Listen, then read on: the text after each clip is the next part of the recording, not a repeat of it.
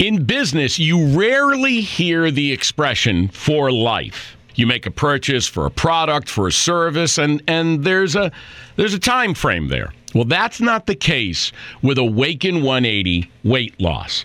Allow me to explain. You know, a year ago, I started with Awaken 180 weight loss and had incredible success losing weight. But you can lose all the weight in the world and not keep it off. And what good is it?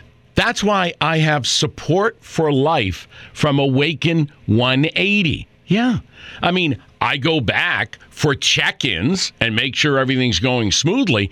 But if I ever had a problem, the counselors are there to get me back on track. Why don't you do what I did and call for a consultation? 844 346 1800. 844 346 1800 or go to awaken180weightloss.com. Andy, you made this? What is going Welcome back to the Dagger, the podcast where we cover all things NBA and the top news in all of basketball. I am Taylor Call. I am joined by the boys, Dion Franklin, BJ Johnson. Say what's up to the people. What's happening? Oh. Shameless plug. Follow us on social media at the Dagger Podcast to interact with us and keep up to date with everything we got going on. Today, we are smack dab in the middle of the playoffs. Absolutely fire so far. No sweeps. Every series has been at least minimally competitive. So it's been really good so far. Today, we're breaking down all of these playoff series. We're going one by one. Strap in. It's going to be a journey. We'll get there though. Don't you worry. So that's what we got going on today. But first, you guys already know how it works. We got some awards to give out. Hooper of the week, Good Hustle Award. BJ, take it away with your Hooper of the week. Hooper of the week for me has to be my guy, Jalen Brunson from the Dallas Mavericks. Yes, sir. Straight balling Boy is a problem. for real. Uh, Villanova guy. So I'm used to seeing him do what he do against Marquette back in the day, in the Big East. But uh, everybody thought that the Jazz was just gonna walk through this series without Luka, but Jalen Brunson was like, "Hold up, I'm trying to get paid." I can confidently say Jalen Brunson made a few million dollars in these playoffs already. He's gonna get paid.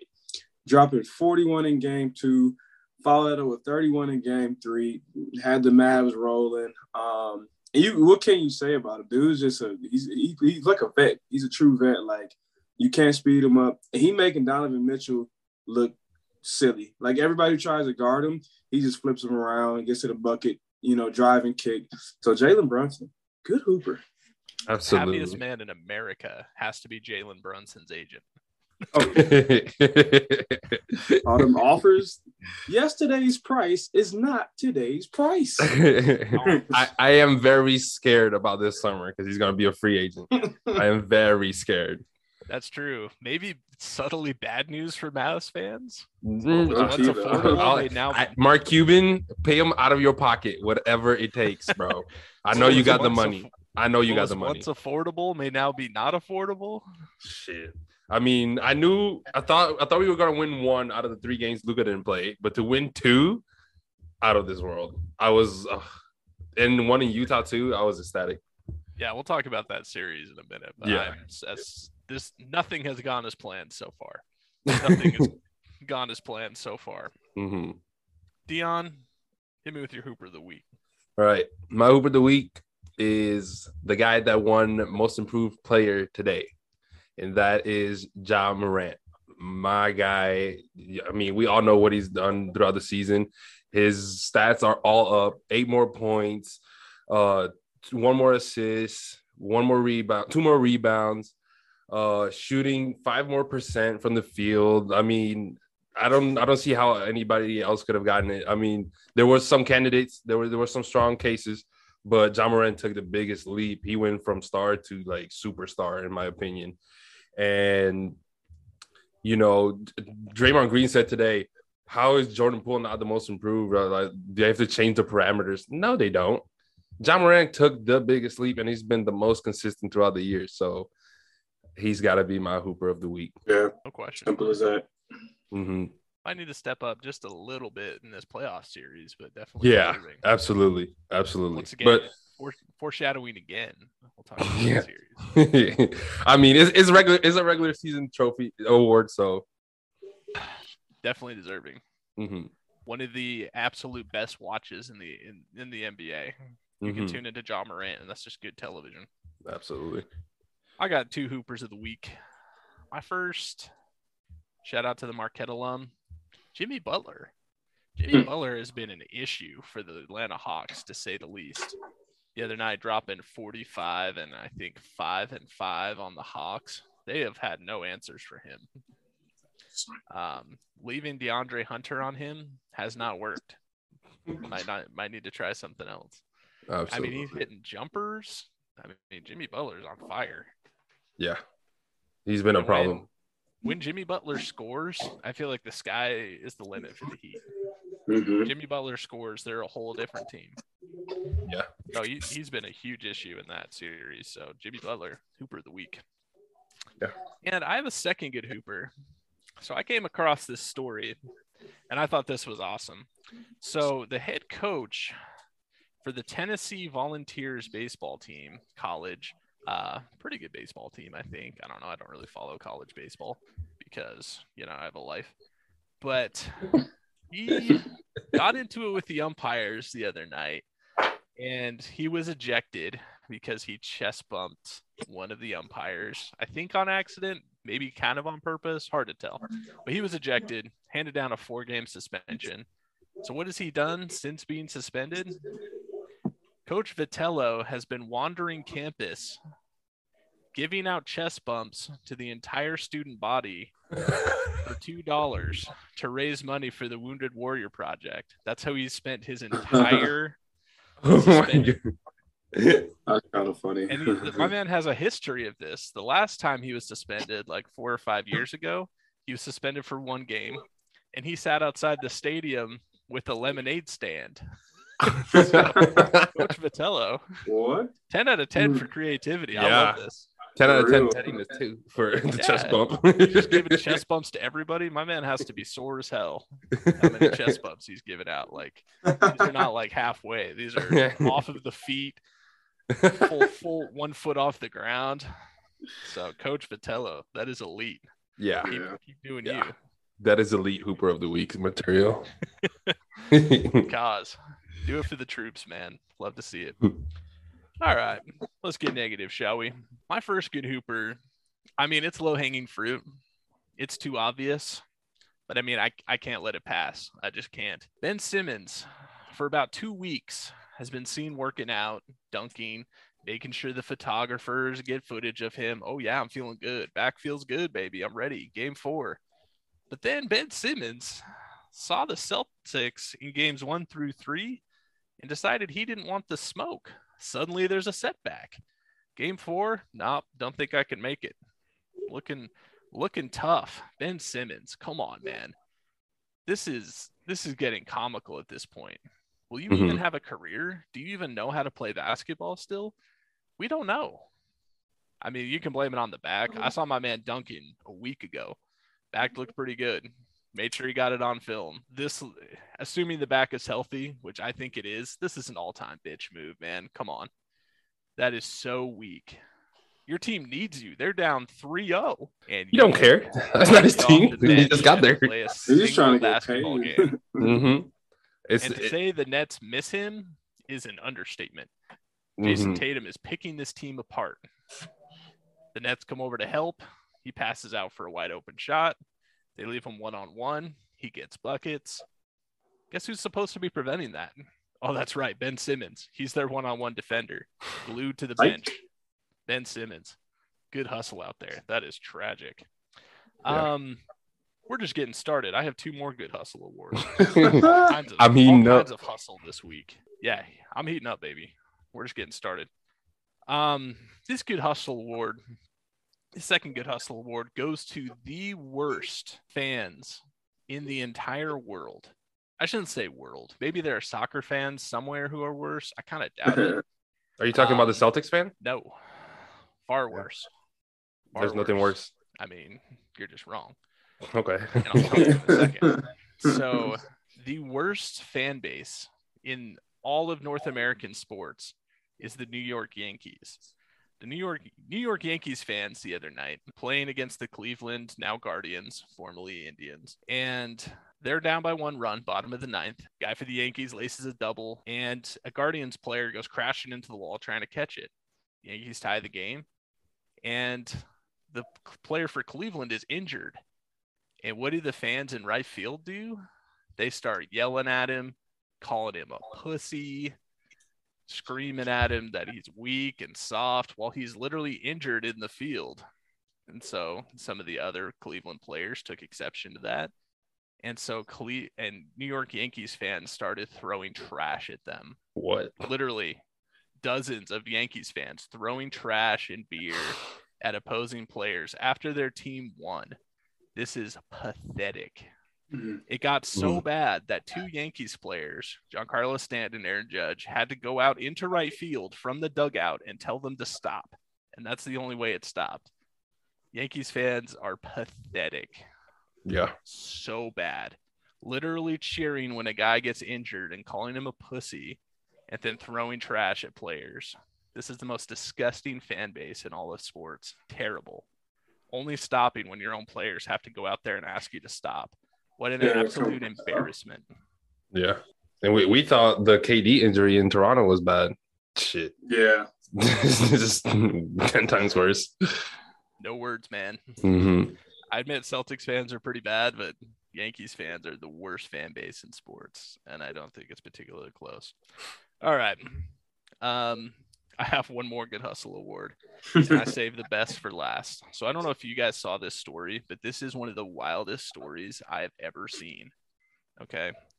So it's so wild that it's made junior college baseball relevant. So, junior college, Bethany College was playing, uh, junior college in Kansas was playing another school called Kansas Wesleyan. And they're playing a baseball game. And the players for Kansas Wesleyan started to not feel so good. But that's okay. They played the game. Only to find out later that someone from Bethany College put paint thinner in their water. And that's what they were drinking during the game. Bethany College literally tried to poison an opponent. What? What the fuck? Up. They're What? sick. And that's not even the, the worst part. The worst part is Wesleyan College was literally poisoned and still beat Bethany by 31 runs. They won the game 33 to 2. oh my god. This is all-time good hustle. You have literally poisoned your opponents and still get absolutely thrashed by 30. In a baseball. Tough. What the fuck? Tough. That is an ass whooping to end all ass whoopings. Yes. What? I'm not any type of authority, but I'm pretty sure you have to retire after that. I don't make the Just- rules, Yeah. but you're done. didn't Just cancel the whole program and just move on, bro. that. it's over. Put your money somewhere else. Imagine trying to poison your opponents and still getting smacked that badly. Dang it. So, That's crazy. Beth, Bethany College, good hustle out there. yeah. To say your tactic backfired is a bit of an understatement. You gotta save that one because that's gonna go in the all time. All time good hustle. All Yeah. time good hustle. There's been a lot of all time good hustles this year. Yikes. Season two, All right. baby. All right, I'm done. I've hogged enough of your time. Dion, who's hustling? I'll be quick with mine. Uh, my Good Hustle Award recipient this week will be none other than Chris Paul. My man is getting absolutely flustered by Jose Alvarado, so much so that he's just losing complete focus and all his calm. My man is a like a 15, 16 year vet getting just made made fun of by this guy, Jose Alvarado, that he, CP3 needs to like just let it go. He just needs to let it go and play the game because these last two games, it was just ridiculous. Like he just waits for him and everything. I get wait for him, but like don't let him get under your skin. It is so obvious. Obvious. This last game was won by Jose Alvarado, in my opinion, and it's not. It's not. It's crazy. It's crazy to me. So Chris Paul, good hustle for me. Well deserved. Well deserved. My man needs to play better. yeah, Yeah. No way around it. absolutely. He needs to lead better. He needs to It's play like he has a good game every other game. Then the game after the good game, he's like tired. Yep. He's like, He's like, "Ah, I'm, I'm too old for this shit. My man is the lit- li- living embodiment of Danny Glover from Lethal Weapon. yeah. Too old for this shit. All right, BJ, take us home. Who's hustling? you know, this guy had a good game since this good hustle award was bestowed upon him, but I don't really care. I'm petty. I'm like that. So I, I didn't see the good game, quote unquote. But my guy, Big Cat, Carl Anthony Towns, bring that ass to front and center, sir. What I Get saw from Karl-Anthony Towns in game three was it was despicable. What I saw from the Wolves as a whole, that was bad for the game of basketball. They had two separate 26 point leads, and these not what do you call these cubs? What's a baby wolf? They didn't even score 100. How you? What is going on? You blow a lead of 26 points twice to the Grizzlies, and the Grizzlies didn't even want the game either. But they said, "Man, if you're gonna give me the game, I guess we'll take it." And the coach from Minnesota was like, "No, for real, bro. y'all deserve this. Have this game." My guy, Karl-Anthony Towns, in two playoff games, well, play in technically, has had more fouls than points, more fouls than shot Shit. attempts. He has looked flustered. And after the game, my man at the podium says, You know what, man? I'm gonna drink me some wine and go home and just think about the next game. I, I about threw my remote at the TV. I don't want to hear my number one pick saying that. I don't want to hear my number one pick talking about I'm gonna go have some wine, man, just let it go. Better get your ass on the to the gym. What are you talking about? What are you talking about? You're gonna have some wine after this game. It's clear to me that he is who he is at this point.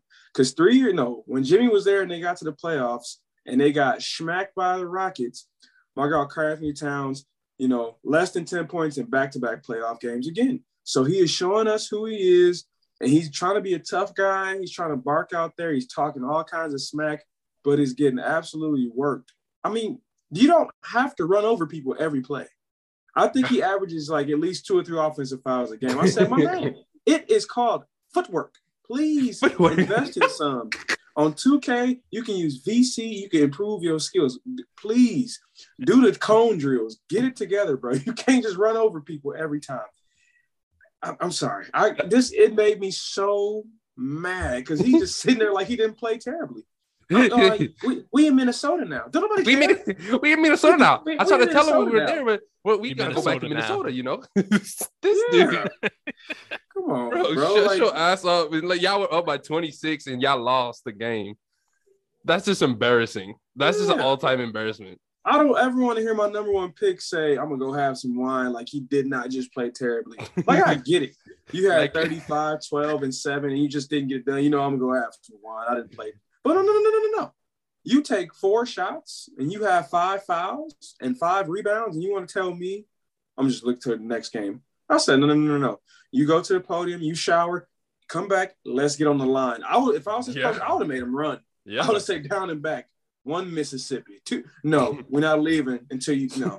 So Karl-Anthony Towns, good hustle. Yeah. Even I don't Yeah. care if you had a good game. You got to be better than that. You're number one pick. I'll never want to hear that from you again. Yeah. Especially after shooting four times, bro. Like and falling out. Bro. Man's probably about to be third team All NBA. This is supposed to be your show, man. This is Yeah. you finally got the podium you've been wanting, and frankly Boy. deserved. And you're doing this. I That's to the see more crazy from you. part. That's That's- the crazy part. That's Need kitten from Anthony Towns. Okay, not Carl. Kitten Anthony Towns. it's not cat, it's kitten. Kitten. What a journey through those awards. Wow, that took, that took a minute. That's all right. Like I said, I saw a lot of I saw a lot of hustle out there. yeah. A lot of hustle. All time hustle. All right. Let's go through these series. Gentlemen, are you ready? Let's do it. Let's get it. All right. Without further ado, we will start east and go west. Start from the top, work our way down to the bottom. No, Heat here's- versus Hawks. Heat up three games to one. So, first of all, how impressed are we with the Miami Heat so far? Dion, are you impressed? I'm impressed by Jimmy Butler, not the Miami Heat. The Miami, the, the rest of the team been so and so. Bam has not showed up yet. Uh, PJ Tucker was has been pretty impressive, especially on the offensive side. I think it's mostly because I think Trae is guarding him, so it's kind of, I mean, it's whatever. Uh, but I've been really disappointed on the other side. But we'll I probably we'll probably talk about that next. But Jimmy Butler has really stepped up. We've been talking about it for the past month how there's been inter- internal problems, and it seems to be all like quieted down now, and they are on the roll. They definitely are. Yeah. Um, it's been pointed out to me by several prominent Heat fans that we are haters on the Miami Heat.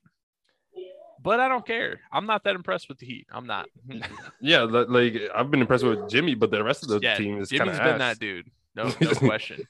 But in terms of the Heat role players, Duncan Robinson went off game one. Yeah, Um, never heard of him since. yeah, not even sure if he's still on the team. Um, Tyler Herro's been okay, but the Hawks aren't very good, and the Heat Yeah. have let them hang around in multiple games. I mean, Yeah. yes, they win, so it's not that big a deal, other than Trae Young's floater. But I don't think that the Hawks are a good metric for the Heat. I don't think that's a good measuring stick. I don't think the Mm. Hawks are very good. I mean, all they do, all the Heat do on defense is throw everything they have at Trae. He literally just said, "I haven't been guarded like this since high school," because everybody's Yeah. going on them, on him, because there's nobody else on that team that could actually take over. Yeah. Um, say Trae Young needs help. Maybe the understatement of the year. hmm John Collins Um, underperforming, as Please. fucking usual. This is a hostage situation. Yeah. The Hawks are Trae Young against his will. Please get him some help. Yeah. This is embarrassing. How Yeah. many open shots he's created and how many of them are not going in? Please Mm-hmm. send help. Yeah. I mean, I I don't know. I'm kind of on the fence about the Heat. I, I don't know what to think about them in this series. BJ, are you impressed with the Heat? Um, like y'all are saying, I don't know if I'm really particularly impressed with the Heat. Again, like I've been saying, the Hawks were originally a nine seed before the play-in, so there's a lot of gaps between both of these teams. And I, I just think the Hawks don't have enough to stay with the Heat. Like Trae Young is working overtime just to get good looks against Yeah. all these defenders. And I mean, that's got to be tiring him out because he doesn't have anybody who's really consistently stepping up on offense for him either. So I don't know if I'm necessarily impressed with the Heat. I mean, Jimmy Butler seems to be the most impressive thing about them, but overall, like Miami hasn't done anything special. I would say they're a one seed, so I think this is kind of expected. But I'm not necessarily saying I don't really buy Miami just yet, mm-hmm. to be honest. Yeah, they're taking And care of business. I don't care what you say. Our show, Heat culture, baby. Whatever. I know. Every time I run into Karsten or Kendrick, shout out to Karsten and Kendrick every single day. Heat culture, baby. Heat culture. And it just makes me hate them more. So I hope to see their downfall. No, in all seriousness, I it. I mean, I said I wasn't impressed, but honestly, I'm reserving judgment. I don't know. I just feel like the Yeah. Hawks are kind of there, and the Heat are just kind of handling business. You know, nothing wrong with that. But I mean, we'll see. I don't think the Kyle Lowry injury is as big as a lot of people think it is. yeah, definitely uh, not. I mean, was he? He hasn't been playing that great. Yeah, I mean, can you miss a guy who wasn't really there in the first place? Exactly. So, um, yeah, kind of indifferent on the Heat right now, which is better than it has been. So, just really quick, straight up, BJ, any chance the Hawks come back? Uh, no, straight up. I just don't. I don't see it. I, I think it's just gonna be. It would be impossible because it's just like it just seems like a, a steep mountain to climb to get back into this series. Yeah, I'm also giving the Hawks zero shot. Trae Young looks exhausted, and I don't think he's going to get a rest anytime soon. nope. at Yeah, least until the Heat handle business and knock him out of the playoffs. Then he can finally rest. yeah. Um, so I'm sorry, little one, but no. he's he, has been carrying this team this whole season. I mean, That- I that's really hope they win one more game because I had that's what that was my prediction, but it's not looking likely. The Hawks front office should be arrested for abuse and neglect for what they've done to Trae Young. They have let my man out, left my man out there to die. So, Dion, any shot they come back? no, I think they might win one more, but I don't. Maybe probably not. They're not going. Definitely not going to win the series. Um, you think they extend it at all, or do you think he, he close it out next game? I think they're going to win. The, I I'm hoping actually that the Hawks will win one more game That was your prediction. because like it's it's solely relying on how Jimmy Butler plays, and if he has a off night, the Hawks will. The Hawks can definitely take it. That's fair.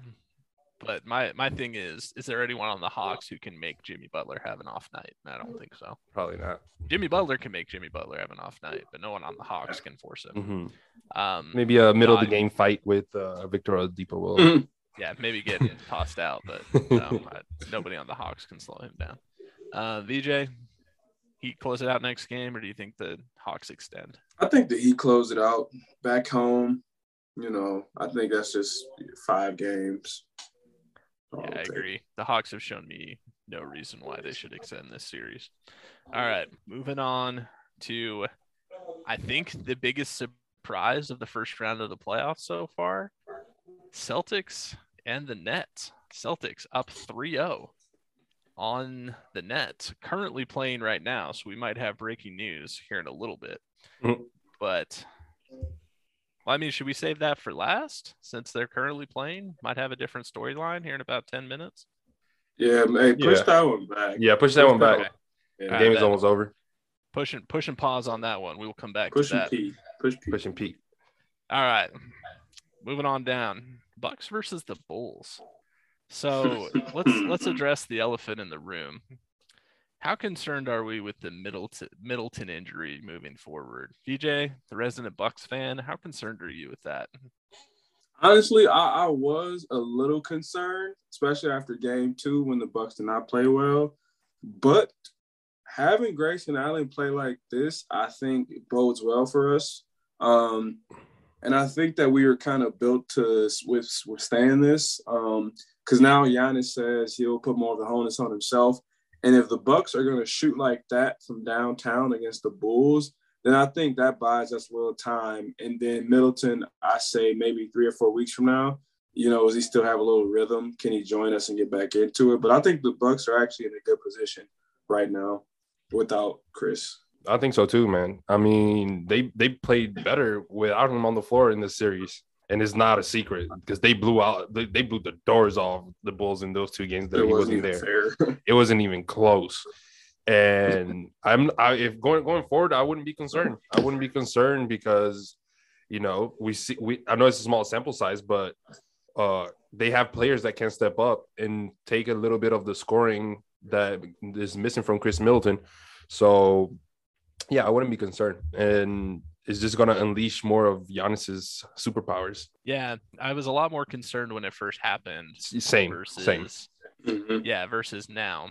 And so for the Bulls series, I'm not all that concerned. If it goes into the second round, I'm much more concerned. Um, especially with how good the Celtics have looked. Um, the Bucks will need all hands on deck in that series and can't afford to fall into a hole in all likelihood. So, but for this series, we're talking Bucks Bulls. I'm not that concerned. I mean, you guys bring up good points of somehow it looks like they've played better without him. So, is there any way the Bulls can figure out a way to stop Giannis? Next question.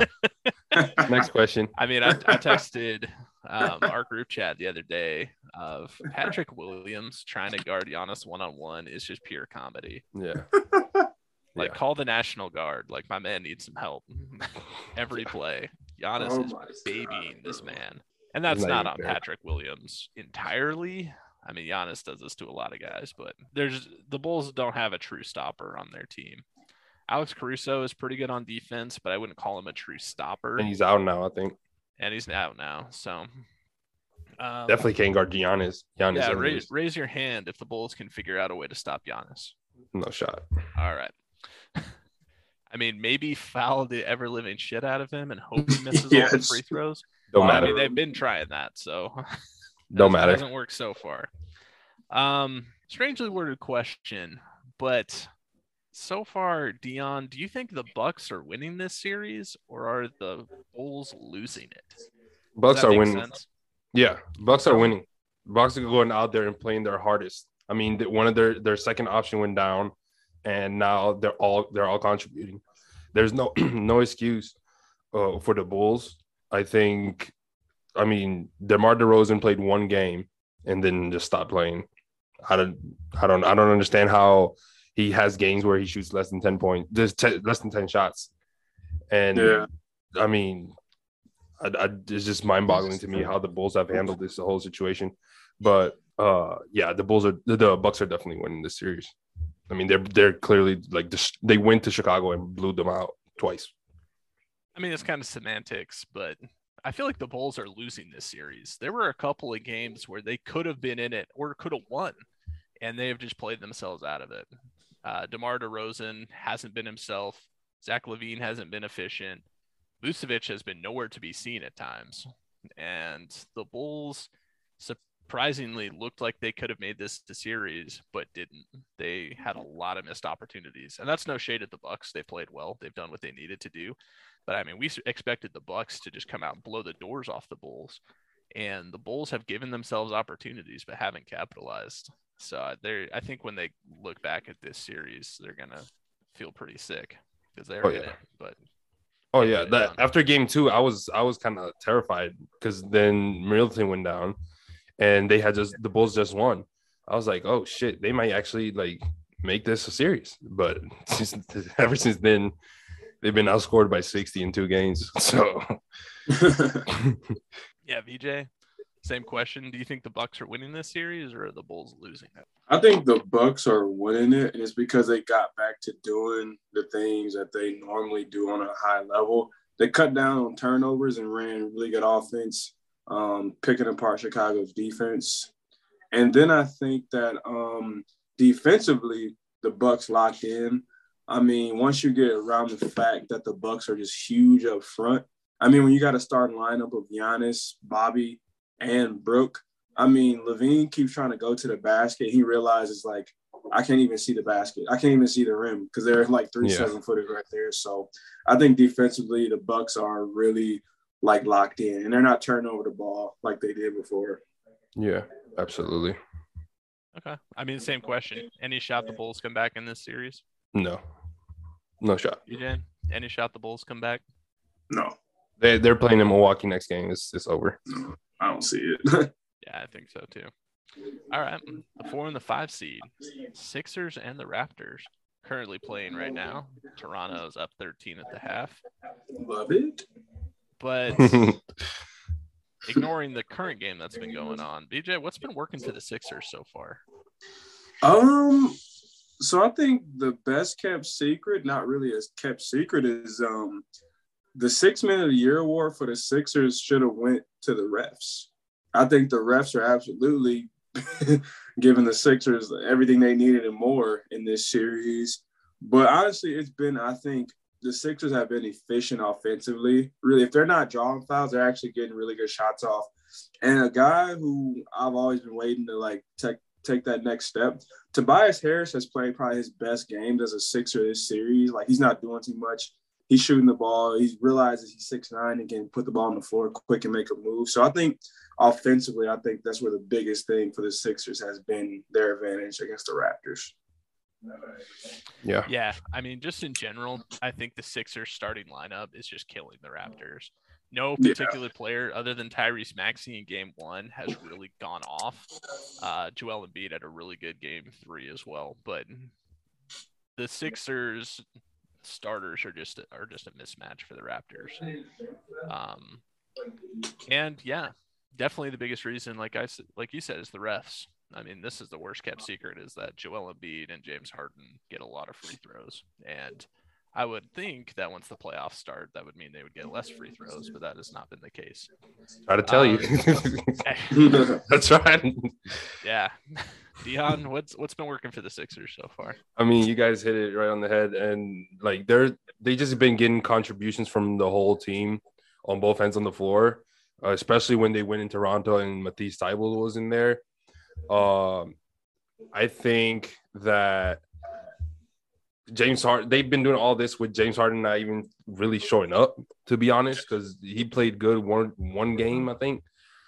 Um, and Joel Embiid has been consistent. You know, he's he gets his 25 and 10, whatever, every night. And then everywhere, everywhere you look, you got a guy with 15, a guy with 20. Tobias Harris has been actually playing. So I just think the the main factor was the contribution from the whole team. The whole team's been hidden. All right, let's go west. Maybe besides Celtics and Nets, maybe the biggest surprise so far. Suns Pelicans tied at two. BJ, is it time to panic for the Suns? I would hate to say panic for a one seed like the Suns, 60 plus game and win, but um I think I wouldn't say panic. I would say it's time to be concerned because clearly the teams are more evenly matched than we thought without Devin Booker. like I think Devin Booker puts them over the top, but clearly a 36 year old Chris Paul cannot carry the load like he had when he was younger. That guy, even with the Clippers when he was with them, but uh, you got to be because it seems like you know these teams are more evenly matched than we thought. Like you, I don't know who to pick game to game, to be honest. Jan, time to panic for the Suns? Um, I wouldn't think it's time to panic yet. Um, they're gonna move the series back to Phoenix. I think they're gonna get in rhythm and then close it out in New Orleans. I think they they're gonna go two and on their next games. Uh, I think they just need more production from Michael M- Mikal Bridges. He's been non-existent on the offensive side of the court, and I mean DeAndre Ayton's been doing what he's got to do. I mean, rebounding and scoring. That's what he does. Um, and CP3 needs to show up and stop worrying about Jose Alvarado's antics. Uh, like I said in the awards, but I don't think it's time to panic yet for this team. This team knows how to figure it out, and they got a great coach. I think I think they're gonna be fine. Yeah, I mean, I'm not panicking yet, but I think it, it hasn't been a good look for the Suns. Of you would expect with Devin Booker out, it should still be a mismatch versus the Pelicans, and you just need a lot more from Chris Paul in that supporting cast. Absolutely. And they haven't gotten it yet. Yeah. Okay, pause. I can't focus. Hold on. I was gonna say I want I wanted to point out for the people at home how hard it is to record while there's an NBA game going on, a playoff Oh NBA game, Gosh. because we every time one of us is not talking is looking at their screen. oh my god! That's best player right now is the NBA trying to extend this series for them. Stop. It was one back call. Bro, there's been like three. Have you seen the beginning of the Give me a game, Break. bro? Stop. They were in the bonus with three minutes into the Bro, game. Bro, the Nets have shot like Stop. 30 Stop. free throws, and the Stop. Celtics have shot 15. I don't want to hear it. What are you talking about? It's look it up. They shot nine in the first quarter alone. Oh, they've been terrible too. Fifty nine percent from the free throw line. What the fuck? Let's go, JB. Yeah, I mean, Dion, what's been working for the Pelicans so far? I mean, I think their defense has turned it up a lot in those two games they won. And I think Brandon Ingram's has been insane this season, this this series. He turned up to a whole new level, looking almost like vintage KD. Um, I, I love what I'm seeing from this team. Uh, I don't know if they will win the series, but the future is bright for them. That's for sure. Yeah, I mean, two two main things for me. I mean, Willie Green has made some really Yeah. good adjustments for for the Pelicans and has kept them in a really good state of mind despite Mhm. a hard season, despite getting torched in game one. Mhm. Um, Willie Green has been doing a really good job with this team, and then Brandon Ingram has had a really good playoff series, really good. Absolutely. He's been the best player on the floor at times with Devin Booker out, and so the Pelicans, regardless of what happens, they have a lot to be proud of, and they're playing really good basketball right now. BJ, what's been working for the Pelicans? Uh, Brandon Ingram has been the best player in this series, um, easily, I think, without Devin Booker on the floor. And then um, Herbert Jones defensively. I don't know if you could say enough about Yes. him. yes. He out there blocking shots on Mikal Bridges, being everywhere. And then Valanciunas is a problem in the paint. Like he is killing DeAndre Ayton down there. Like DeAndre Ayton wants to get paid and get a big contract, but he has not been able to stop or deal with Valanciunas. So I think Mhm. with Brandon Ingram being the best player, Herbert Jones defense, and then CJ McCollum, the steady vet, like his leadership and everything. So Yeah. there's a lot that the Pelicans are doing right. Yeah, Dion, what do the Suns need from Chris Paul in this series in order to win? What do you, what do you think that in order for the Suns to win, what do you think they have to have from Chris Paul? Consistency. He's uh, he hasn't been consistent. He, he goes for a game where he has 30 and 10, and then the next game he has 10 and 6. Is unacceptable for a team like of this caliber to have this type of inconsistency from your leader because now he's the like he's the uh, sole leader on the team with Devin Booker out. Um, and I think he's got to be. I mean, just got to go back to what he's been doing, like uh, what he's been doing his whole career. It just I know he's tired, but Devin Booker will be back eventually. You gotta have to push a little bit more on your gas right now while he's out. EJ, what do you think the Suns have to have from Chris Paul in order to win? They have well, what they have to have is Chris Paul be able to do what he did in games one and three. Yep. And that's carry them down the stretch, make big shots, and facilitate. But the only issue is I think the Suns can afford when CP3 is out for a little bit because Devin Booker can score and facilitate, but they can't afford when Booker's out because who's gonna score? Like I think that's the issue when you have him out. So if they can get Chris Paul to be consistent, like Dion said, and probably just give him 22 to 25 a game, they should be okay. But also DeAndre Ayton, you want to get paid, you have to step up. Absolutely. You have to be dominant. Like if you want your money, this is the perfect time to do it. Yeah. Yeah, I mean, I've been saying it since the end of last year. This is a team that goes as Devin Booker goes. And without Devin Booker, they're clearly not the same team. And so I think the first step is Chris Paul has to be a steadying force for this team. When he's flustered and he's frustrated, the rest of the team is frustrated. He has to find a way to, and you know, Chris Paul is this is who he is. He plays with an edge. He's a pretty chill guy in real life, from what I hear. Seems really nice in the State Farm commercials, but he plays with an edge and he plays with that fire. But sometimes I think you need to take a step back and recognize that your young team is feeling the pressure, Yeah. and you need to help them steady and calm things down a little bit. Okay. And so I think that's the number one thing they need from Chris Paul. Yes, some buckets wouldn't hurt, but I think he needs to have a little bit of an attitude adjustment in order to help those young guys. Um, because they they tighten up. You can see it. The more the Pelicans hang around, the tighter they get and the more nervous they become. Mhm. And so there there's Yeah. pressure on the Suns to blow this team out.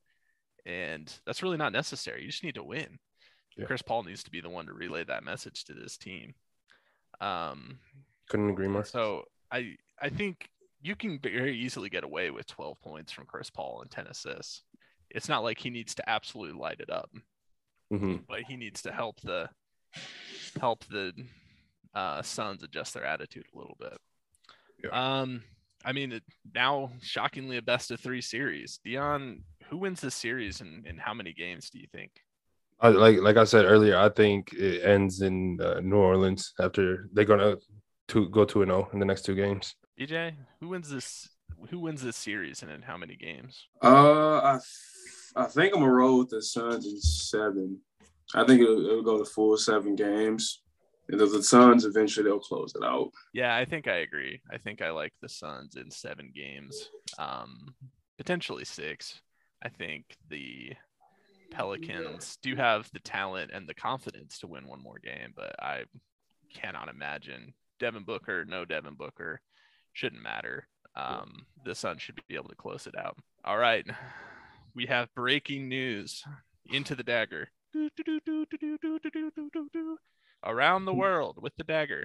Um, the Celtics have officially swept the Brooklyn Nets in four games with a 116 112 victory. Dion, your instant reaction. Are you shocked? Mm, I mean, from before the series, before I saw the first game, the first couple games, I, w- I was shocked, but now, not at all. I mean, Celtics deserved it. Uh, they outplayed the Nets in every aspect of the game, and it wasn't even particularly close.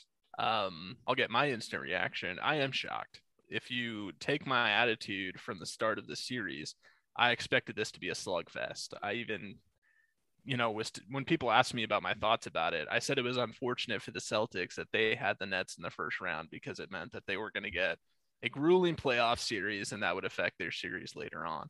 But for them to just come out and sweep the Nets, I am, as as a shameless Celtics homer, I'm dumbfounded. where is the pride from the Brooklyn Nets? How can you allow yourselves to be swept? That is insane to me. At some time, now said that everyone expects in the NBA community that the Nets can turn it on whenever they want, and clearly they couldn't. The Celtics felt in control of all four games. They were ahead pretty much all four of those games, other than game one. Um, and that to me is very surprising. BJ, what's your instant reaction to a, the sweep by the Celtics? Um, well, my instant reaction is just two years ago, we thought that Brooklyn Nets were going to be the super team to come for at least two to three years, but now it looked like they are in the worst position possible.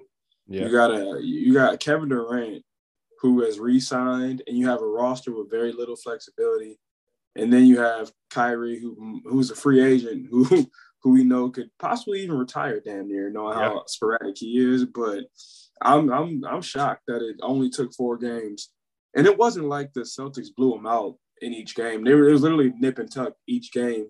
But if like they're a two seed for a reason, they made more plays, and they like really. I've never seen anybody really take Kevin Durant out of his element for four straight games in the series. Yeah.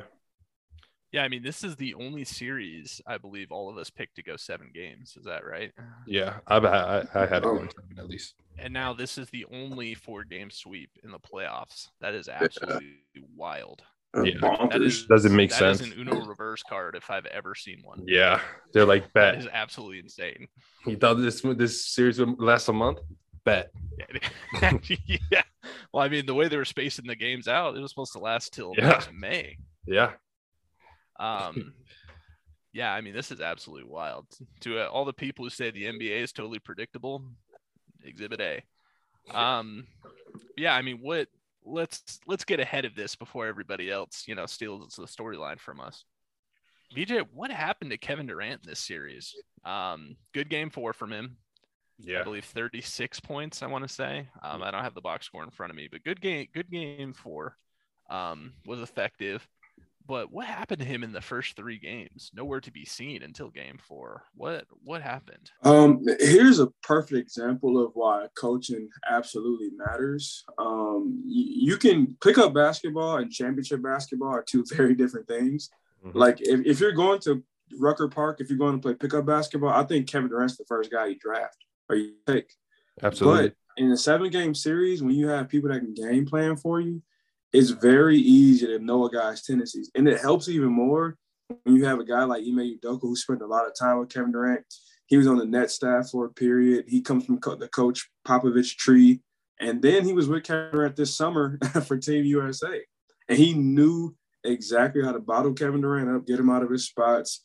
And really, I think that Kevin Durant for four games has never had to go against probably three to four defenders at a given time because there are no weak matchups against the Celtics. They can play a lineup of five guys who can switch. And I think Kevin Durant had never ever seen that in his career. Like five guys, six five and above, who can like make it tough for him.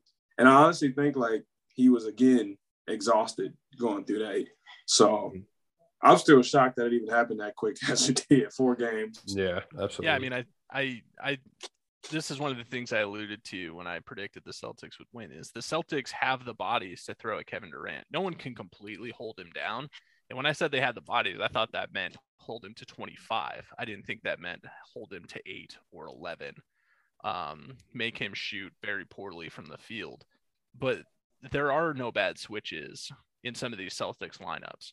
Al Horford did a good enough job when he was switched on. Even the guards, who are much smaller than Kevin Durant, one on one, did a good enough job, made it difficult for him. Um, and when all else failed, they just made it difficult for him. Of we'll send you to the line before we'll let you get in rhythm, and that clearly flustered Kevin Durant. He did not like that, mm-hmm. and I mean he set up his teammates effectively. I don't think Kevin Durant should be completely crushed.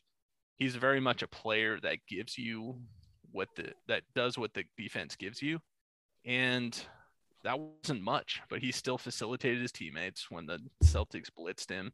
He passed effectively. Um, so I don't think you can put it completely on Kevin Durant, but I also don't think he played well at all. Uh, Dion, yeah, no, that reaction to I I echo everything you guys have said. I mean, in the past, when KD shined the brightest was when he had other excellent players all around on the team. When he's it's just him and one other good player, I think the focus shifts solely on him, and that's what changed from the past. I think because when he was with the Warriors and when they won championships, they had threats all over the court. This year, it was only him basically because Kyrie played one game. He played one game. Uh, and then I think that the most important thing uh, that put him in, in in a difficult situation was their the Boston Celtics physicality. They bullied him. They punked him. He looked like a little bitch out there, and it was like it was embarrassing for him. Like I've never seen anything like that before from Kevin Durant. I mean, every little bump, he would like either fall or just get frustrated. Uh, I mean, they fall a lot, but that's just part of the game. You just got to get over it. And if you can't score, just act like as a decoy. And I just think that their one-on-one play is what that, like took them down because they just kept going one-on-one with no passing. And I mean, it's hard to get in rhythm like that for if you're a, any NBA team. Yeah, and as much hate as Kevin Durant is going to get, and honestly, rightfully so, he didn't get it done. Mm-hmm. Um, you can say the same thing for Kyrie Irving in the next three games. He went off game one, but his next Oh, yeah. three games were terrible. Oh, It's yeah. the reverse of Kevin Durant. Yeah. So- oh, it's not only on Kevin Durant. I wasn't. I was just. No. I was pointing out because the question was Kevin Durant. So I, just, I was. sure, and, and that's him. what everyone's going to talk about. But Kyrie Irving, I think, was equally bad in this series. Oh, absolutely. Of Worse. Kevin Durant had game four, Kevin Kyrie Irving had game one, but everything in between was pretty hit or miss. It was Mhm. mostly miss. I mean, I mean, there, there, there, there, there were multiple games where he shot like ten shots. That's un- unacceptable from Yeah. Kyrie Irving. yeah, you need to be more assertive. hmm No, I don't care how how many bodies they put on you. You're gonna have to find a way to do it. People have done it in the past. They haven't. Yeah, but I mean, I think that segues. Well, I mean, let's first of all, before we get to who's to blame and who gets the credit, let's talk about the million dollar question and what I think everyone is going to be debating for the next two days. Is this a sign that Kevin Durant is no longer the dominant force he once was? Or is this just a blip? Was this really just dominant Celtics defense? Or do you think you read more into Kevin Durant's performance? BJ, was it just a blip? Or is KD not quite the same dude he was? I think it is absolutely just a blip. I mean, NBA fans and NBA circles, unfortunately, like it's a what have you done for me lately kind of world. And people have short term memory. Like this man wasn't just didn't have one of the best game five performances against Milwaukee with 49 points, the 49 point triple double. So you mean to tell me in one year Kevin Durant's not good at basketball anymore? Like that, that kind of hyperbole. Like I just like no, KD is still one of the best players, and I think he is still one of the best players in this league today. I mean, you're going against an all-time defense. It's happened to LeBron. It's happened to Kobe. It's happened to the best players who have ever played. Jordan went through it with the Pistons. Like literally, great players go against all-time good defensive teams, all-time teams. This is what you do when you come back the next season. That defines you. It's not when you fail. It's how you respond to it. And I think Kevin Durant more than capable of coming back and being the same guy. Preach. Yeah, I, I think I agree. I even though the Celtics, as Dion said, punked him, you know, made him have a very rough series. The skills have clearly not deteriorated. We saw it in game four. Even with that great defense, he was hitting mm-hmm. shots. The only thing that makes me pause is have injuries started to take their toll on Kevin Durant? Between the Achilles, the knee injury this year, have those started to slow him down? And I don't think so, but maybe he has had a lot of injuries the past three years. The skills have clearly not deteriorated, but physically, is he the same dude as he was with the Warriors? And I mean, I don't know the answer to my own question. We'll, we'll have to see how healthy he is going into next year. I think that's something to monitor. Um, I mean, it, I don't think it's outside the realm of possibility that he rushed himself back from injury this year because the Nets were so bad without him. Um, I don't know that for sure. I'm just speculating, but it makes me wonder if some of the injuries haven't taken their toll on him. I don't know. Just purely speculation. hmm But in terms of skills, no. Kevin Durant is still that dude. We'll see it next year. We'll see it for probably two or three more years at least. But I, I just question him physically. Dion, Yeah, absolutely. I think anybody that says like that it wasn't is just doesn't know basketball. Um, we all know what KD does. Uh, injuries are not a factor for him. He comes back just as good as he was before, if not better. Uh, I think that the defense that he played against this series is something that he has never seen before, and I'm pretty sure that he's gonna come back and he'll know he'll know how to handle that next year. He'll he'll he'll go in the lab and he'll be he'll be ready if they ever match up again. But I think this is definitely just a blip. I echo everything you guys said.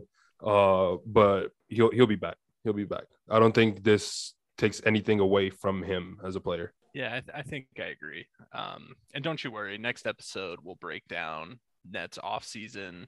Was the Nets yeah. as a team was it a failure? Is the experiment over? Do the Nets need to blow it up? We'll talk about all that next time.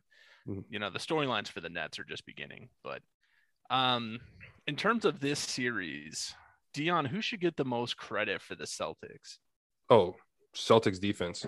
I think I've never seen a defense like this in my life, ever, ever. It's it, I I hate the Celtics. It's not a secret, but their defense has been phenomenal. Every game I watch, I'm like, how they like they have to stop somewhere. They're gonna run out of gas at some point, but no, they just keep pushing on the gas. Uh, just keep on fighting through screens, just diving for loose balls, blocking shots. It's just and it comes from everybody, one through twelve, and it's just it's just suffocating for the other for the other team. I think absolutely their defense was the number one reason. EJ, who who gets the credit in your mind for the Celtics for this sweep? Um, I, I think it's the defense too. I think you have legitimately maybe seven or eight guys who actually can play solid yeah. defense. And you think you're going to get an easy switch, and then you realize Grant Williams can also move his feet.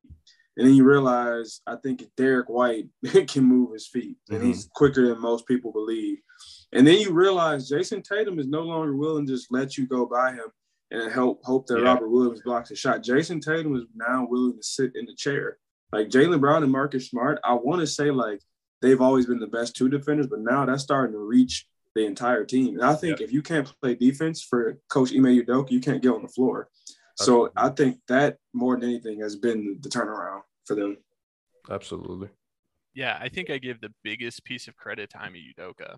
Uh, yes, he has a little bit of an advantage because he knows the Nets so well, but getting this team to completely buy in the way they have to a first year head coach has been remarkable and the schemes he's come up with and the way he's mm-hmm. put this, each of the Celtics individual players in a position to succeed has been amazing. Each of these play I mean, I've been watching this team for, you know, as long as I've been alive basically. And so I'm familiar with all of these players and I can tell you definitively each of these players that are currently on the Celtics are better than they were last year under Brad Stevens. And Brad Stevens is not a bad head coach. Ime Udoka has really put them in a position to succeed. And with that, I think Jayson Tatum, the evolution of his game, I think is complete. The way he played this series was about as well as any star player can play in a series. Uh, he didn't force it.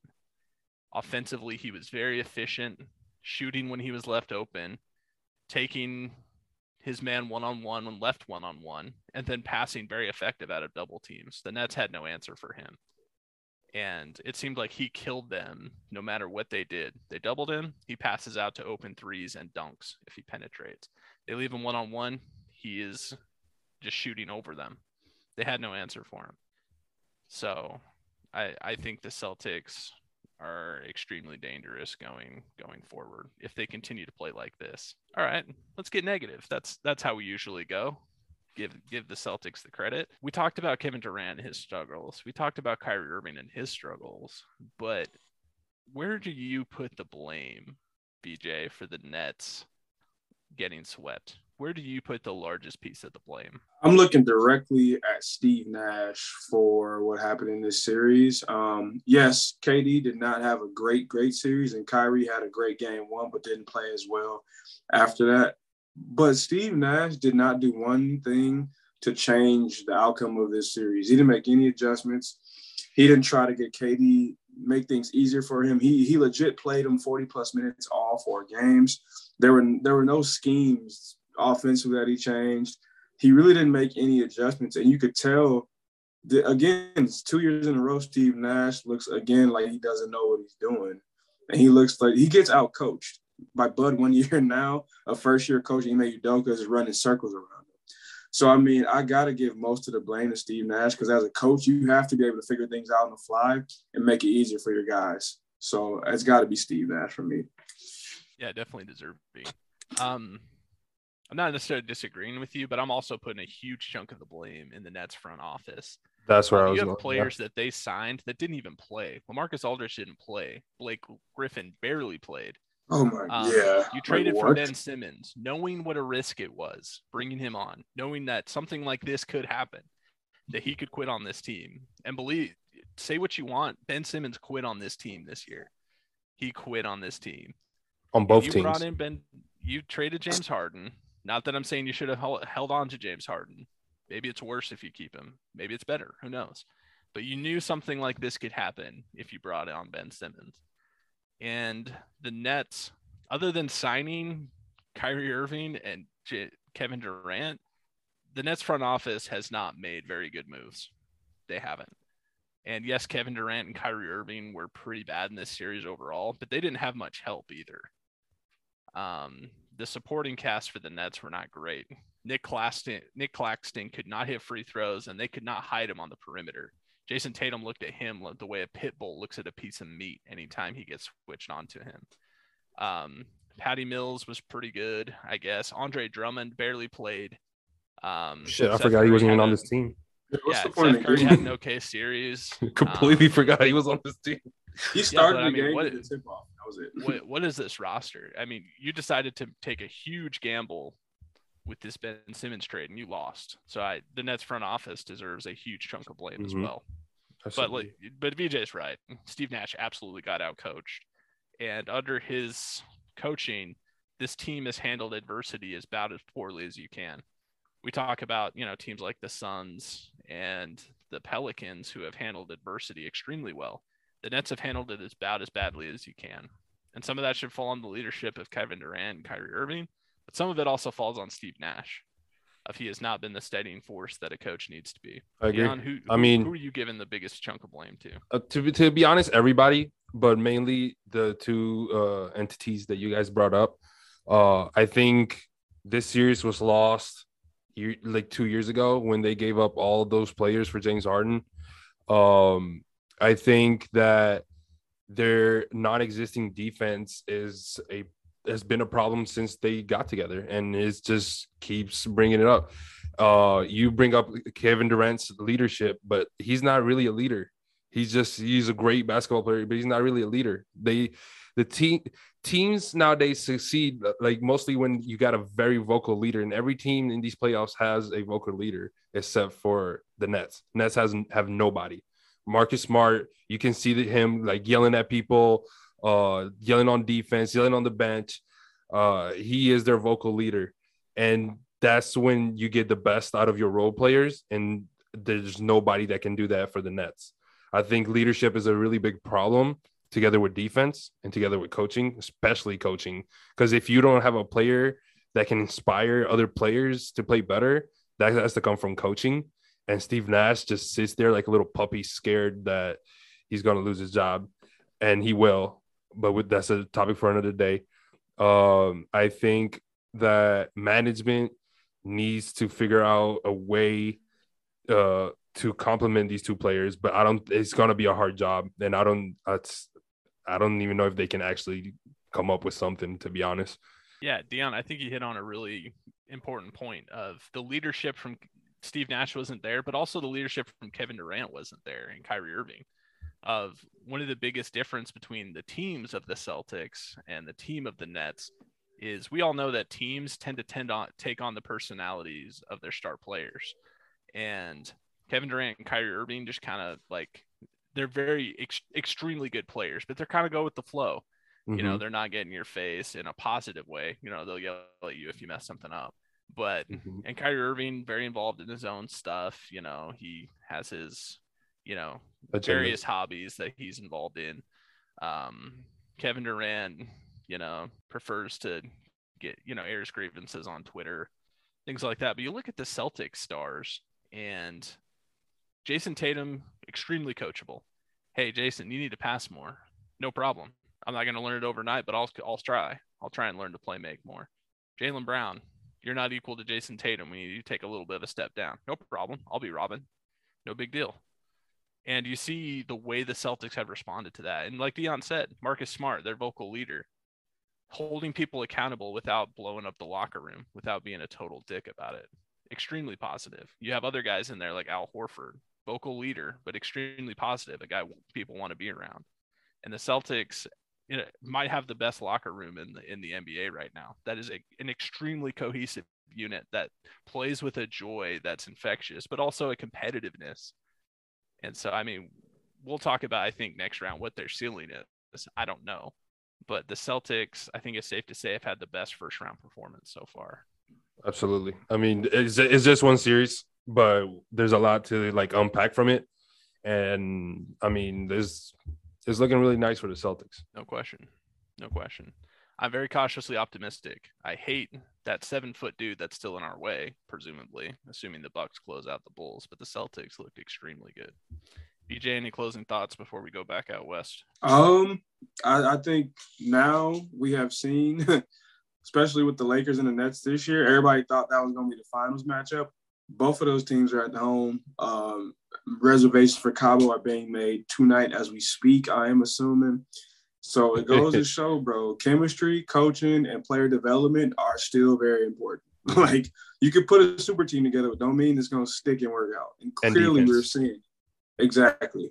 So and that's how yeah, they I can mean, win without any any defensive players. okay, nice try. Yeah, and that's and that's probably a deeper discussion for the off season. But I mean, you bring up a really good point, BJ, of like the Suns, the Grizzlies, Grizzlies, the Celtics, the Bucks. Yeah, These are teams that are 90% homegrown, home developed. Warriors. These are teams that have drafted extremely well and developed extremely well. Not a ton of huge free agent mm-hmm. signings. Mavs. Mavs. Yeah. Yeah, these the best teams in the regular season this year have been teams homegrown. Maybe is the era of super teams dead? I don't know. I'm just gonna let that hang. All right, we're going back out west. This is a discussion that I can't wait to have. Yeah. So maybe we'll see what happens the rest of the playoffs. All right. Where were we? Grizzlies at the Timberwolves. Currently tied two games apiece. Uh, Dion, why has this series been so close with the Grizzlies and the Timberwolves? First of all, fire series. Yeah, fire yeah, series. Yeah. It's been it's been amazing. It's been an amazing yeah. series. Yeah, that's uh, been must see TV. Yeah, I think the the reason there's two reasons in my eyes that I can pinpoint to right now, and that is Ja Morant has not arrived in the series yet. He needs to he needs to come and show up in the playoffs because he can't go another game scoring 10 points. That's just not what he's been doing the, the whole season. And the second reason is uh Patrick Beverley and his like energy that he has has been given an, an immense amount of confidence to every other player on that team that they can be anybody and I think that's what's been, been keeping the series close so far. BJ, same question. Why has this series been so close? You know, what I've buckled it down to is both teams are just not very high IQ basketball teams. I think mm-hmm. they're both youthful and very inexperienced. Um, the mistakes you can tell are abundantly clear. I think both teams are very flashy. You know, veteran teams make the right play versus the highlight play both teams want to make the highlight play, the home run plays, and I think that allows each team to stay in the game. They both go on runs. You can obviously I talked mm-hmm. about the Timberwolves. Grizz are you know the same thing, giving up huge runs. And I think one thing that's clear to me is both teams celebrate too much after one game, right? And they take their foot off the gas, and the other team takes the next game. It's really back and forth because both teams do not stay even kill. So I think that's why we're seeing this because both teams don't know that this is a seven game series. Like it's not just about one game, you know. Mm-hmm. So the youthful inexperience to me is why it's just it's a good series. That's at the same thing, but it's an inexperience. Absolutely. Yeah, I mean, we talked probably excessively about the Nets Celtics series, and then Grizzlies Timberwolves is the exact opposite. Nets Celtics, tough, gritty. That was a real playoff series. You could turn it on with no context, and you'd know that's the playoffs. Okay. Um, if you watched these Grizzlies Timberwolves games without any context, would you even know it was the playoffs? Like, Mhm. there's been some good play, but also very sloppy. Yeah. Lone leads. Um, yeah, too much celebrating. Uh, trying to make the flashy play like BJ's saying instead of you know trying lots of heat checks, you know stuff like that. This series has been a mess. Extremely entertaining. Extremely entertaining Facts. but an absolute mess. Um, Ja Morant and KAT going back and forth in the worst way of who wants to stay out of this series the longest. Uh, Ja Morant won. Um, Yeah. that's why this series is tied. Ja Morant hasn't really shown up yet. yeah. We've seen he's able to take entire games over, and I thought he would take this series over. Haven't Mhm. hasn't seen it yet. No facts. I mean, it's Im- immaturity. This is like their first playoff experience. I mean, the the Mem- the Grizzlies came in last year too, won a game, but it's really like novel for them. Uh, and I think Ja still needs to make that adjustment to his uh, playing speed because we all know like playoffs are slower, and one of their main advantages during this was that they ran like they ran that ball like every every game. They were around everybody. Get most of their points in the in the fast break. That's why Ja has the most points in the paint. Uh, so I think once Ja can get to that adjustment, get to make that adjustment or his playing speed, I think this this series gets blown open and Memphis is gonna take it. Yeah, I mean, you bring up a good point of this is the opposite of this Nets Celtics in that way too of nothing but vets on Nets and Celtics. I mean, you could total up the amount of playoff games both of those rosters have played. It has to be in the thousands. Like Mhm. nothing but playoff experience. This is the opposite for the Yeah. Timberwolves. I think only Pat Bev has ever been in the playoffs, right? Uh, D'Lo maybe Yeah, D'Lo maybe. I don't know. I have to think on that. in the East probably when he was with Brooklyn. Yeah, maybe one series I don't know. for D'Lo. Um, yeah, and then Grizzlies one series against Utah last year where they won one game, I think. So I Mhm. mean that explains why it has played out that way so far. Um, with that being said, um, who wins this series and does it go seven games? Do you think? What What do you think are going to be the keys for this series going forward, and who do you think takes it? BJ, what are the keys in this series going forward, and who takes it? So going forward, um, Grizzlies have to play better defense. They're giving Minnesota everything they want, and Minnesota's taking it, uh, whether that be ISO looks, three point shots, you name it. Um, and I think like Di hit the nail on the head. The Grizzlies were the number one fast break team in the league this past season. They have to figure out better ways to score in half court. I mean, Ja's electrifying, but his half court game isn't really there yet. So they have to figure that part of the game out. And then for Minnesota, you have to protect the leads. Like if you build up a good lead, you have to be smart. Don't take bad shots. Don't turn over the ball. And for God's sakes, like tell your coach that he has timeouts that he can use. If Yeah. you go on like a 20-0 run, you do not have to watch your team sit there and suffer. They have proven they can't figure it out by themselves. Help them out, man. But I think the Grizzlies take it in seven. I think just because of coaching, honestly, just because Taylor Jenkins is on their side. That's what I'm believing in for the Grizzlies. Not even the players, just the coaching. Yeah, I, I totally agree. That was my point of the Grizzlies offense is their defense. If they don't guard, get turnovers, that really hurts their offense. They need to get out in transition. They will wither and die without transition buckets. And that starts with getting down in the trenches and taking away shots from the Timberwolves. I mean, their defense right now is hoping they miss. Yeah. Right. That's been your identity all season is a gritty defensive team, and we need to see more of that. That being said, I am not totally off the Grizzlies yet. I, I think I agree with VJ of Grizzlies take it in seven. yeah. Dion, I got I got Grizzlies in seven. This series has been up and down. It's one game runs basically, and I think it's just gonna keep going like that until the end. Home court advantage is gonna give those two dubs to the Grizzlies, and I think they're gonna take it at the end. Yeah, fair enough. All right, let's go to the Warriors and the Nuggets. Warriors up three games to one. Nuggets managed to snatch a game from the Warriors. Um, the Warriors have played extremely well. And so I'm wondering, with all the injuries so far in the postseason, I mean, we talked about what Devin Booker's loss has meant for the Suns. Dion, do you think the Warriors should be considered the favorites in the West now with how they've looked in this series? Yeah, how they look in the series? Yeah, absolutely. Um, I think we're gonna have to see the next round uh, because Jordan Poole is gonna ha- like. I don't think he's gonna play like this series because Steph Curry is gonna get back in the starting lineup, and I don't think Klay Thompson is gonna take going to the bench that easy. Um, so right now, the way they're playing, they seem unstop- unstoppable, especially with Curry coming off the bench. Um, but yeah, I would say they're the favorite in the West right now because of all the injuries and stuff. Yeah, I think I agree with you. Uh, Suns haven't been as advertised. There's good reason for that. I mean, yeah, Devin Booker's been out. Steve Kerr is still sitting on adjustments that he can still make that he hasn't had to yet. Yeah, He tried one thing out and it's worked to perfection so far. Let's Yeah. bring Steph Curry off the bench and just let Jordan Poole ride, and that won him three straight games. I mean, he still hasn't. He can still bring Jonathan Kuminga off the bench. Um, Otto Porter could play a- could play a role in a playoff series. I mean, they could decide to get out of their small ball and go back to more of a traditional with Kevon Looney. He's tried Mhm. one thing.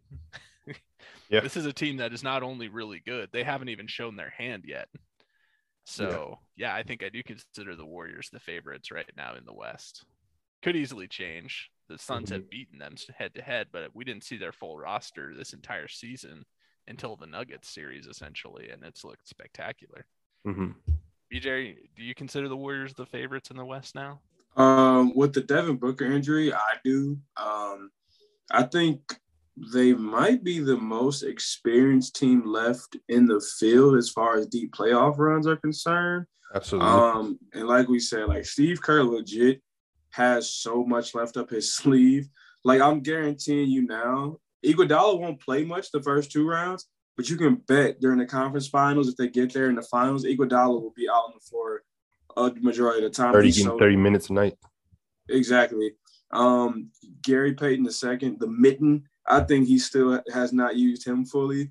So I just think like they're the deepest team, like we said, even before Klay came back, and now they have depth and they still have adjustments they can make. So I think they definitely have to be the favorites, at least with the Yeah. Devin Booker injury still looming. Yeah. Yeah, absolutely. Everything can change, but right now, as they're looking right now, they're definitely the favorites. They have the most experience and the deepest roster. hmm Yeah, It's not even it's not even close because there's no teams that have had the type of experience that the, the Warriors had. Not the Suns, not, definitely not the Pelicans. Nobody in the Mavs series. Nobody in the. Uh, damn, I always forget the other series. Oh, the Timberwolves series. So yeah, they have a very big advantage right now. Yeah, I agree. Um, talking about the what we presume it's been leaked that he's the MVP. We don't know for sure yet. Nikola Where? Jokic. I didn't even see it. I saw a leak that said Nikola Jokic was the MVP. Oh. I think he's probably the odds-on favorite at this point. Mhm. But I've seen a lot of criticism. I've seen people impressed with Jokic's performance in this series. BJ, have you been impressed with Nikola Jokic in this series or no? Uh, this probably gonna be unfair, but I necessarily haven't been impressed with Jokic this series. Um, he's had 37 in back-to-back games, but in that game three, I believe he had a crucial turnover to Aaron Gordon on the pass, and he let Draymond strip him.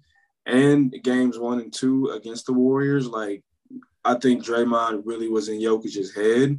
So I mean, I think he's done all he could, but clearly, and if this if what you're saying is true, your MVP, you can't. To me, I've been saying it for a while now. You can't get swept back to back years in the second round, and then to lose in the first round. So to me, I mean, it's not fair, but I haven't been all that impressed with Jokic, um, just because it hasn't seemed to amount to much for what he's doing. Dion, have you been impressed with Jokic? Um, I'm gonna take the opposite uh, angle. I think I have kind of been impressed with uh, how he's been playing. I know he he hasn't been like per like his win his uh, stats haven't turned into wins yet. Uh, but I think that's mostly due because of his team. I don't think he has any supporting cast at all on, in this series. I think it's just him, and then ten points from Bones, ten points from Will Barton, and here and there every other game. Uh, I think it's it would be a whole different series if he had those two players that are missing that we all know are missing. Uh, but he's still been putting up numbers, and uh, I mean, the regular season is one thing, playoffs is a different thing. So I don't know. I just I have been impressed for what he's done by himself so far. And uh, granted, BJ was 100% right. Draymond got in his head those first two games. It was like it was it was he was playing mind games with him, and it was it wasn't even close. And it got you can see he got frustrated, got ejected the second game, I think. Uh, mm-hmm. So what the the rest of his game, I've been really impressed with. I, I have to say, for what he's for what he has on his team. Yeah, I agree with both of you, and I thought this was going to be something to watch going into this series. But the numbers have been spectacular. He's mm-hmm.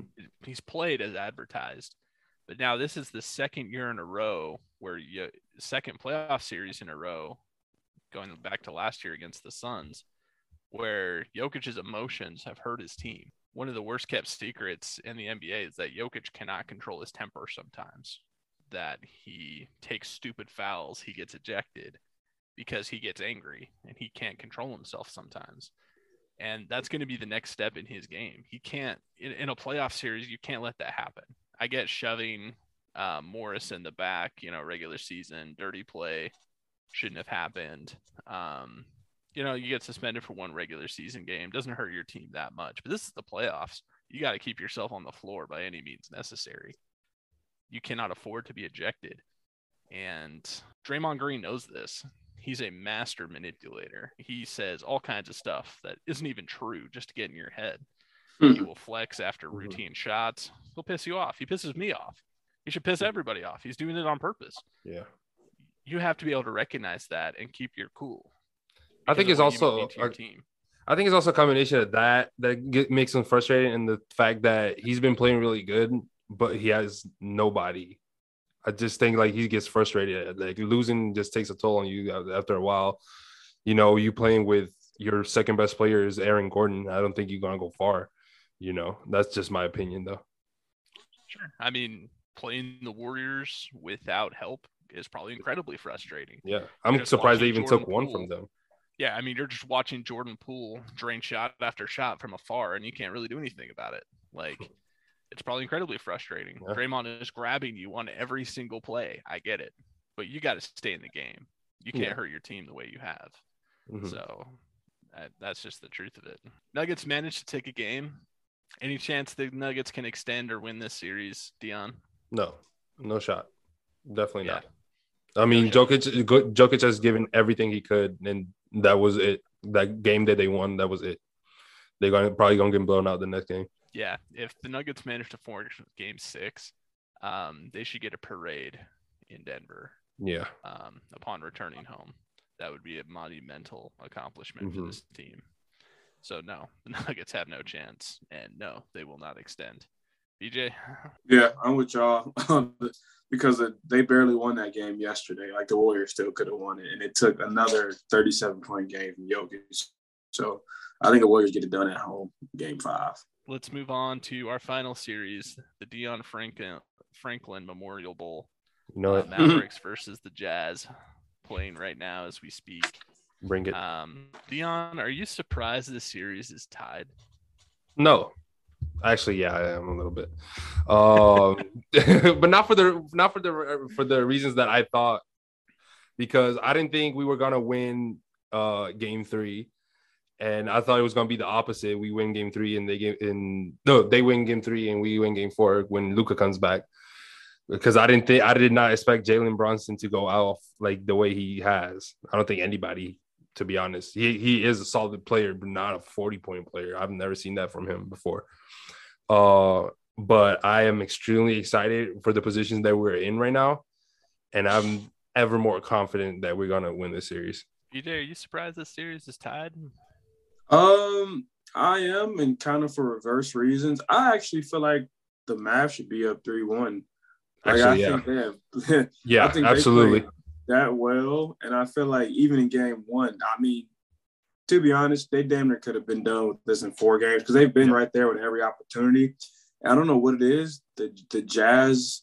I mean, it's no it's no secret that you play five out versus the Jazz. You pull Rudy from the paint, he gets exposed. Donovan Mitchell, Mike Conley aren't interested in guarding anybody. So I think the Mavs have been toying with them. Um, and I think they easily could be up 3 1. I, I, the Jazz got a lucky alley to even have a game. So Yeah. it could be 2 2. So, Yeah, exactly. that's absolutely Yeah. fair. Yeah. Yeah, I'm surprised it's tied. Um, you hear Luka's going to miss three games. Okay. Jazz are either up 2 1 or 3 0. They're not. Luka's back with the Mavs up 2 1. Okay, it's about to be 3 1. It's not. Yeah. This, what? this, this series I- is messing with my mind. Up Yeah. is down, left is right. I don't know what to think. series is wild. If the Jazz somehow come back to win this series after Luka comes back, I will be mind blown. I don't know what to think. That would make no sense to me. I don't know what to make of this series, but so yeah, I'm very surprised. I will be Uh, missing from the podcast for a month if we lose the series. Dion will take a leave of absence. If Yeah. the Mavericks lose I'll this take a leap series. year. we'll see him in 2022, Yeah. 2023. Um, Next playoffs. what worked, BJ? What worked for the Jazz in Game Four, and how did the Mavericks adjust? I mean, I, honestly, I don't think anything went, nothing went completely different. Literally, I just think that because the Mavs had a chance to win the game, I think the Jazz made one more play. That was it. Like, I think they got lucky. I don't think there's anything the Mavs did differently, nothing the Jazz did differently. It, it came down to one. Basically, whoever had the ball last, I feel like in that game was going to win it. And I think what went well for the Jazz, if you had to pick something, is they just made more shots. Other than that, though, the- clearly they're still not interested in playing defense besides Rudy Gobert, at least. So if I had to pinpoint one thing, it was just that they made more shots than the Mavs the other night. Yeah, I think in game four, I mean, we've been waiting what all season. I think pick and roll with um, Donovan Mitchell and Rudy Gobert finally had an effect. It was far from dominant, but it looked like it could actually work, and they didn't. They put their hate aside and uh, long enough to have an effective pick and roll for one game, and the Jazz just shot well, um, Mhm. passing out of that, and so they need to do a lot more than that. They have to have a pick and roll Rudy has to have some kind of effect on offense. He has to do something. And so far, before game four, he had done next to nothing. So that needs to continue. Mavericks adjust by just continuing to close out on shots. I don't think the Jazz are going to continue to shoot that well. So Yeah, it's not gonna happen. Uh, I mean, that game literally, like, I, I couldn't agree more with what BJ said. Is who get, got the ball last, uh, who makes the more shots. I mean, we could have won the game if the next shot was Spencer Dinwiddie and he missed by like a half an inch. That would have been game, and we would have been up three one. Exactly. It will be and it will be ending tonight. Uh, but I don't think we have to. We have to make any adjustments because we've been playing great. Um, both with or without Luka. Luka came back like nothing happened. Thirty points, eleven assists. Uh, the Jazz need to make the, the adjustments. That that's just it. They just got to hit their shots. And like you said, TC, that pick and roll needs to start working. But we all know that Donovan Mitchell doesn't like to pass it to him. I was I was shocked that we lost because of that. To be honest, Yeah, right. that was, that was kind of bullshit. So then, same as the other series, let's predict what happens the rest of the series of who wins, how many games, and why. And honestly, I feel like I should abstain. Nothing that I thought was going to happen in this series has happened yet. And so I have no clue. I guess I'll venture a guess for the sake of the podcast. Um, but you could roll a dice in my mind of this series has been completely unpredictable. Mhm. Um, I gotta think the Mavericks have been the most consistent team so far, so I gotta think the Mavericks defense will win out.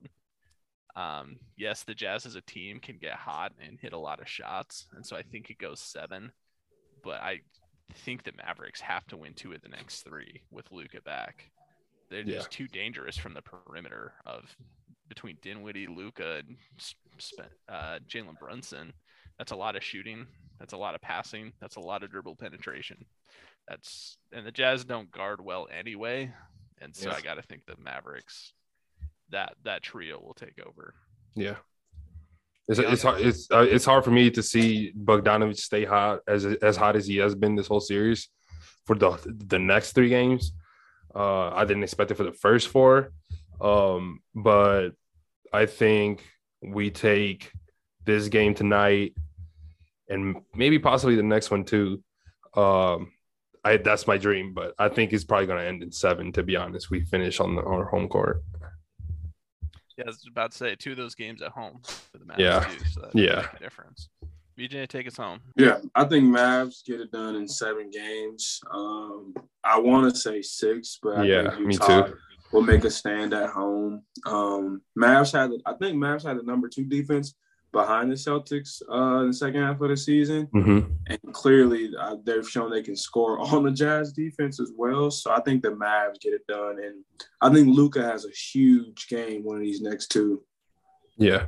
And we have more breaking news. Do, do, do, do, do, do, do, do. The Raptors have forced Game Six, this is crazy. beating the Sixers by 15. I'm We so pissed off. This too much, but are, are we worried? Should the Sixers be worried? Um, here's why. tonight. Here's why you're wrong. It's not breaking news. Doc Rivers has come back. Doc Yep. Rivers is at it again Yep. with another lead, about to blow it, bro. Another choke fest, I mean, James no Harden- shot, right? bro. I can't I want to say that. I want to say that. What the Clippers do in 2020? Blow a 3 1 lead. What did Doc do last year? Blow a lead. What did he do in 2015? Blow a 3 1 lead. What did We're he do with talking the Magic? about a 3-0 D- VJ. Yeah, this is like- lead? What? This is this is If- historical. If anyone can do it, it is Glenn I was Doc just about to Rivers. say. I was just about to say, no, the Sixers shouldn't be worried. But this if there isn't was even ever my a final team, form. If there was ever a team that were to blow a 3-0 lead, this is that team. This is Bro, that you got team. everything. One You got. James Harden, you got Embiid, and you got Doc. You have sugar spice everything you nice to need to blow a 3-0 lead. You got Yep. everything you need. Yep. Everything. I mean, And yeah, more. if there, if was Everything and ever a more. team- if there was ever a team to blow a 3-0 lead, it's this team. Absolutely. Serious right now, bro? Like They have to go back at- to Toronto. That is Bro, wild. It wasn't even like a close game, bro. They lost by 15. yeah, like, that's embarrassing. Got smoked. Like that's a, is without Raptors. Fred VanVleet. This is just like bro. I don't understand, bro. I really My don't. guy- Let's go. Sorry. Precious Achiuwa outscored the whole Philly bench. 17 points. bro. Precious Achiuwa? Precious, Precious. Achiuwa. Bro, my boy never scored more than 10 points Like, the whole what season. James Harden, 4 for 11, Oof. 2 for 6 from 3, 15 points, 7, 7 assists, 2 rebounds. What? And you want $200 million? Get no, the Fuck out of here. no. Five turnovers. I mean, No. you guys can tell me if I'm crazy. With them going back to Toronto, this series is going seven. I don't know. They they I don't I don't think so. I think they're gonna. I hope that they're gonna they're gonna like get their shit together. I I'm I calling my hope. shot. I'm calling my But- shot. It's going seven. I think it ends in six. I, I have no I have no clue because the Sixers are capable of wetting the bed like they did tonight. Yeah, And the Raptors, without VanVleet to do that, bro, you know Toronto is going to be booming, yeah, booming in Game Six. Absolutely. Drake is pulling out all the stops. Drake, Drake Drake is bringing in all the OVO crew For real, front row. he's suiting up. 88. Put on a VanVleet jersey. They do look alike, so you know. yeah, Love to see it, honestly. Love Yeah. to see it. All right, we're out of time. We don't have time for an out of bounds today. But shout out to our guy Kendrick hitting us up with his response to Would you rather be in a coma for 10 years or prison for five? He says he he disagrees. He says coma is the better option. One, you wake up from a coma, it's like no time has passed. Two, imagine having the excitement of everyone having you back in their lives again. Three, you're a legit miracle. Four, if you survive a coma, you can survive anything. Five, oh yeah, it keeps going. Five, you will live life to the fullest because you missed so much time. Six, great icebreaker with anyone. I mean, Kendrick, you're not wrong. I can't argue with any of those individual points. Um, I'm still for sure going to prison. Yeah, one hundred percent, bro. That did not change my mind not one bit. But you bring up bro, some send, good send me to the can, bro. I mean, you would have to make the rounds, right? Be on like daytime TV and stuff. Good That morning, sounds like my dating profile. I survived Yeah. a coma. Yeah, I survived yeah. coma, y'all.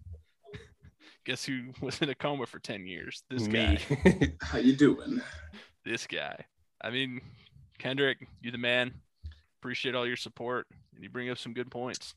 yeah. We're out of bounds to come in the future, but during the playoffs, we got to focus on the ball. Know it. There's no no Bang! extra time Let's to listen to this. No, we appreciate you. Damn it, we do. Mandy, Dude. you made this? One last shameless plug to follow us on social media at the Dagger Podcast. We love hearing from you. Reach Yeah. out to us, whatever you got to say. And until next time, we will catch you guys. Wish us luck on our finals. Yep. the last finals ever. I'm about to choke these finals worse than the next Nets choke this series. Worse than the Sixers about to choke. All right, we appreciate you guys. We will catch you guys next time. Peace. Bro, the Sixers crack me up, bro. Bro, I can't Of course. There's- It- it- it- Of course, they would just want to take a break. Like We're three clockwork. games to none. clock fucking work. No, we don't want to. In business, you rarely hear the expression for life. You make a purchase for a product, for a service, and, and there's a there's a time frame there. Well, that's not the case with Awaken 180 weight loss. Allow me to explain. You know, a year ago, I started with Awaken 180 weight loss and had incredible success losing weight. But you can lose all the weight in the world and not keep it off. And what good is it? That's why I have support for life from Awaken 180. Yeah. I mean, I go back for check ins and make sure everything's going smoothly. But if I ever had a problem, the counselors are there to get me back on track. Why don't you do what I did and call for a consultation? 844 346 1800. 844 346 1800 or go to awaken180weightloss.com.